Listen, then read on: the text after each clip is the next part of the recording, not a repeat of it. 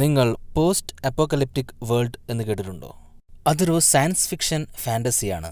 ഇന്നീ ലോകത്ത് നിലനിൽക്കുന്ന എല്ലാ നിയമവ്യവസ്ഥകളും സാമൂഹിക അന്തരീക്ഷവും മാറി മനുഷ്യൻ അരാജകത്വത്തിൽ ജീവിക്കുന്ന ഒരു കാലം.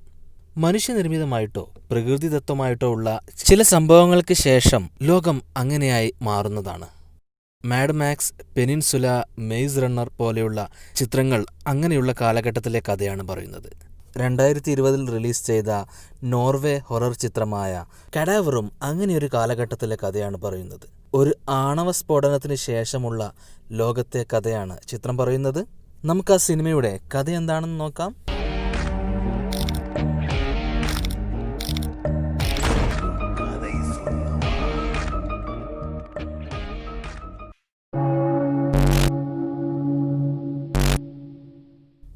ഒരാണവ ദുരന്തത്തിന് ശേഷം ലോകത്ത് ജീവിക്കുന്ന ഒരു കുടുംബത്തിൽ നിന്നുമാണ് ചിത്രം ആരംഭിക്കുന്നത്. ലിയോ, ജേക്കബ്, ആലീസ് എന്നിവരടങ്ങുന്നതാണ് ഈ കൊച്ചു കുടുംബം. ആർക്കും ഒരു ജോലിയുമില്ല, കഴിക്കാൻ ഭക്ഷണവുമില്ല. അങ്ങനെയുള്ള ഈ ലോകത്ത് അതിജീവിക്കുക എന്നത് ശ്രമകരമായൊരു കാര്യമാണ്. അവരുടെ ചുറ്റുപാടും അഴുകിക്കൊണ്ടിരിക്കുന്ന ശവശരീരങ്ങൾ മാത്രമാണുള്ളത്. ലിയോയും കുടുംബവും എല്ലാം ശരിയാകുമെന്ന് കരുതി ഓരോ ദിനങ്ങളും കഴിച്ചുകൂട്ടുകയാണ്. അവിടെ ഒരു ഹോട്ടലിൽ ഒരു പ്ലേ നടക്കുന്നുണ്ടെന്നും അതിൽ പങ്കെടുക്കുന്നവർക്ക് ഒരു നേരത്തെ നല്ല ഭക്ഷണം കിട്ടുമെന്നും ലിയോക്ക് വിവരം ലഭിക്കുന്നു. തൻ്റെ കയ്യിൽ മിച്ചമുള്ള പണമെല്ലാം എടുത്തുകൊണ്ട് അവൾ അങ്ങനെ ആ പ്ലേക്കുള്ള ടിക്കറ്റ് സ്വന്തമാക്കുന്നു.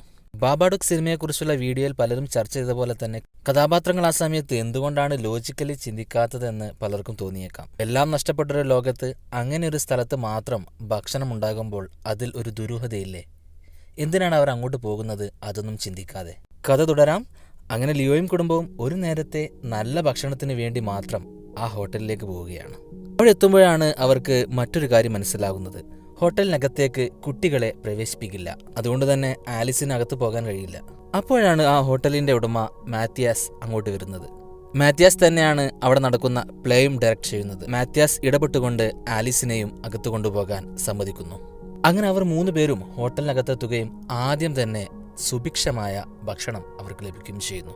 അങ്ങനെ ഭക്ഷണത്തിന് ശേഷം മാത്യാസ് അവിടെ വന്നിരിക്കുന്ന എല്ലാ ഗസ്റ്റുകളെയും അഭിസംബോധന ചെയ്യുന്നു.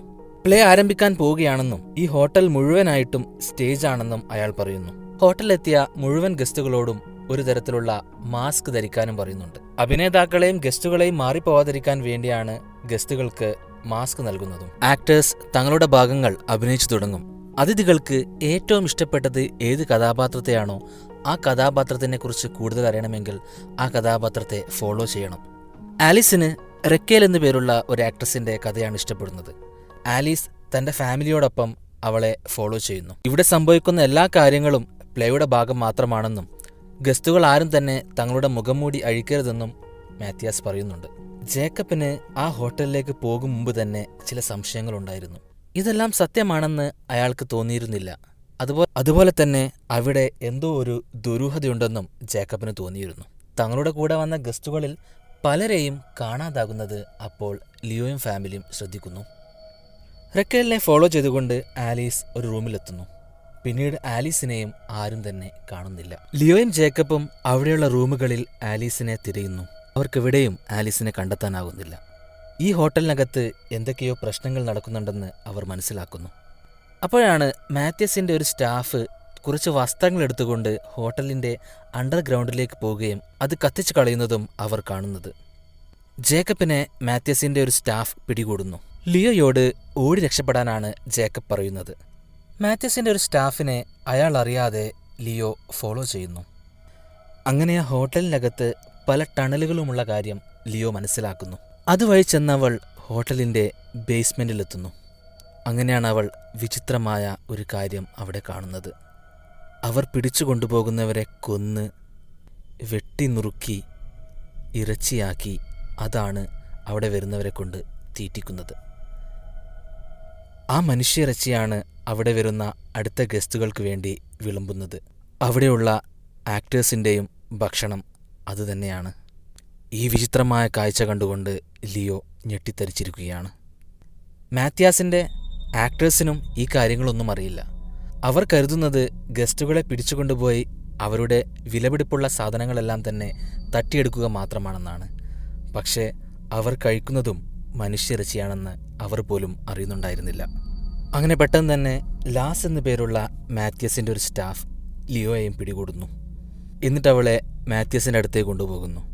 ലിയോയോട് മാത്യാസ് അവരുടെ സംഘത്തിൽ ചേരാൻ വേണ്ടിയാണ് പറയുന്നത്. പക്ഷേ ലിയോ അതനുസരിക്കുന്നില്ല. ലാസും ഇതുപോലെ ഗസ്റ്റായി വന്നതിന് ശേഷം മാത്യാസിൻ്റെ കൂടെ കൂടിയതാണ്. മറ്റുള്ളവരെ പോലെ തന്നെ ലിയോയെയും കൊന്ന് ഭക്ഷണമാക്കാൻ വേണ്ടി മാത്യാസ് ലാസിനോട് പറയുന്നു. അപ്പോൾ ജേക്കബ് അങ്ങോട്ട് വരുന്നു. ജേക്കബ് മാത്യാസിൻ്റെ സ്റ്റാഫായെന്ന് നടിച്ച് വളരെ തന്ത്രപരമായി ലിയോയുടെ കെട്ടുകൾ അഴിച്ച് അവളെ രക്ഷിക്കാൻ ശ്രമിക്കുന്നു. പക്ഷേ ലാസുമായുള്ള സംഘർഷത്തിൽ ജേക്കബ് കൊല്ലപ്പെടുന്നു. ലാസ് പിന്നെ ലിയോയെ കൊല്ലാൻ ശ്രമിക്കുന്നു. പക്ഷേ ലിയോ ലാസിനെ കൊന്നുകൊണ്ട് അവിടെ നിന്നും രക്ഷപ്പെടുന്നു. ലിയോ ഓടി രക്ഷപ്പെട്ടെത്തുന്നത് ഹോട്ടലിൻ്റെ ഡൈനിങ് ഹാളിലേക്കാണ്. അപ്പോഴേക്കും അവിടെ പുതിയ ഗസ്റ്റുകൾ വന്നിരുന്നു. ലിയോ എല്ലാവരോടുമായി സത്യം വിളിച്ചു പറയാൻ തുടങ്ങി. ഇതെല്ലാം പ്ലേയുടെ ഭാഗം മാത്രമാണെന്നാണ് മാത്യാസ് പറയുന്നത്. അതുകൊണ്ട് തന്നെ ആരും ലിയോയെ വിശ്വസിക്കുന്നുമില്ല. ലിയോയും ഒരു ആക്ട്രസ് ആണെന്നാണ് പുതിയ ഗസ്റ്റുകൾ കരുതുന്നത്. പക്ഷേ ലിയോ തൻ്റെ കൂടെ വന്ന പുതിയ ഗസ്റ്റുകളെ ഹോട്ടലിൻ്റെ ടണൽ വഴി ബേസ്മെൻറ്റിലെത്തിക്കുകയും അവിടെ നടക്കുന്ന വിചിത്രമായ കാര്യങ്ങൾ കാണിച്ചു കൊടുക്കുകയും ചെയ്യുന്നു. മാത്യാസിൻ്റെ ചില ആക്ടേഴ്സും ഇതെല്ലാം കാണുന്നു. ബാക്കിയുള്ള ഗസ്റ്റുകളും അവിടെയുള്ള ആക്ടേഴ്സും ഈ സത്യം തിരിച്ചറിഞ്ഞതോടെ അവരെല്ലാവരും ചേർന്ന് മാത്യാസിൻ്റെ സ്റ്റാഫിനെ കീഴടക്കുന്നു. മാത്യാസിൻ്റെ ആക്ട്രസ്സായ റെക്കേൽ ഒരു കത്തിയെടുത്തുകൊണ്ട് മാത്യാസിനെ കുത്തുന്നു. കാരണം റെക്കേലിനോടെപ്പോഴും മാത്യാസ് മോശമായിട്ടായിരുന്നു പെരുമാറിയത്. കുത്തുകൊണ്ട് മരിക്കാൻ പോകുമ്പോൾ മാത്യാസ് ഒരു കാര്യം പറയുന്നു. മാത്യാസിൻ്റെ മകൾ ഈ ഹോട്ടലിൽ ഒരു തീപിടുത്തത്തിൽ കൊല്ലപ്പെട്ടെന്നും അതിനുശേഷമാണ് മാത്യാസ് ഈ ഹോട്ടൽ വാങ്ങിയതെന്നും പറയുന്നു. അതായത് മരിക്കും മുമ്പ് തൻ്റെ മകളെക്കുറിച്ചാണ് മാത്യാസ് ഓർക്കുന്നത്. അങ്ങനെ എല്ലാം നഷ്ടപ്പെട്ടെന്ന് കരുതിയിരിക്കുന്ന ലിയോയുടെ അടുത്തേക്ക് ആലീസ് എത്തുന്നു.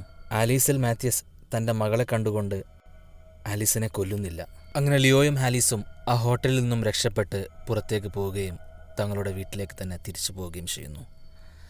ഹോട്ടലിലെ ക്രൂരതകളിൽ നിന്നും അവർ രക്ഷപ്പെട്ടെങ്കിലും ചുറ്റും ശവങ്ങൾ മാത്രം അഴുകുന്ന ആ ലോകത്ത് അവർ എങ്ങനെ അതിജീവിക്കും?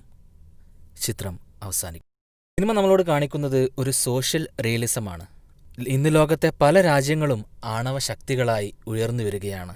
ചെർണോബിൽ പോലെയുള്ള ആണവ ദുരന്തത്താൽ അതോ ഇനിയുമൊരു ലോകമഹായുദ്ധത്തിൽ ആണവായുധം പ്രയോഗിച്ചാലോ ഈ ഭൂമി ഇല്ലാതാകും. അങ്ങനെ ഇല്ലാതായ ഭൂമിയിൽ പിന്നീട് മനുഷ്യന് ജീവിക്കാൻ സാധിക്കില്ല എന്നാണ് ചിത്രം കാണിച്ചു തരുന്നത്. ആണവ പ്രശ്നങ്ങൾ മാത്രമല്ല, മനുഷ്യൻ പ്രകൃതിയോട് കാണിക്കുന്ന എല്ലാ ക്രൂരതയുടെയും അവസാനം ഭൂമിയുടെ അവസ്ഥ ഇതുതന്നെയായിരിക്കും. അങ്ങനെ ഭൂമി ഇല്ലാതായാൽ പിന്നെ മനുഷ്യന് തന്നെ നിലനിൽപ്പില്ല എന്നാണ് ചിത്രം പറയുന്നത്. മാത്യാസിനെ പോലെയുള്ളവർ അപ്പോഴും താഴെയുള്ളവരെ ചൂഷണം ചെയ്തുകൊണ്ട് ഈ ലോകത്ത് സർവൈവ് ചെയ്യാൻ വേണ്ടി ശ്രമിക്കും. ലാസിനെ പോലെയുള്ളവർക്ക് തങ്ങളുടെ നിലനിൽപ്പിന് വേണ്ടി മാത്യാസിനെ സപ്പോർട്ട് ചെയ്യേണ്ടി വരും.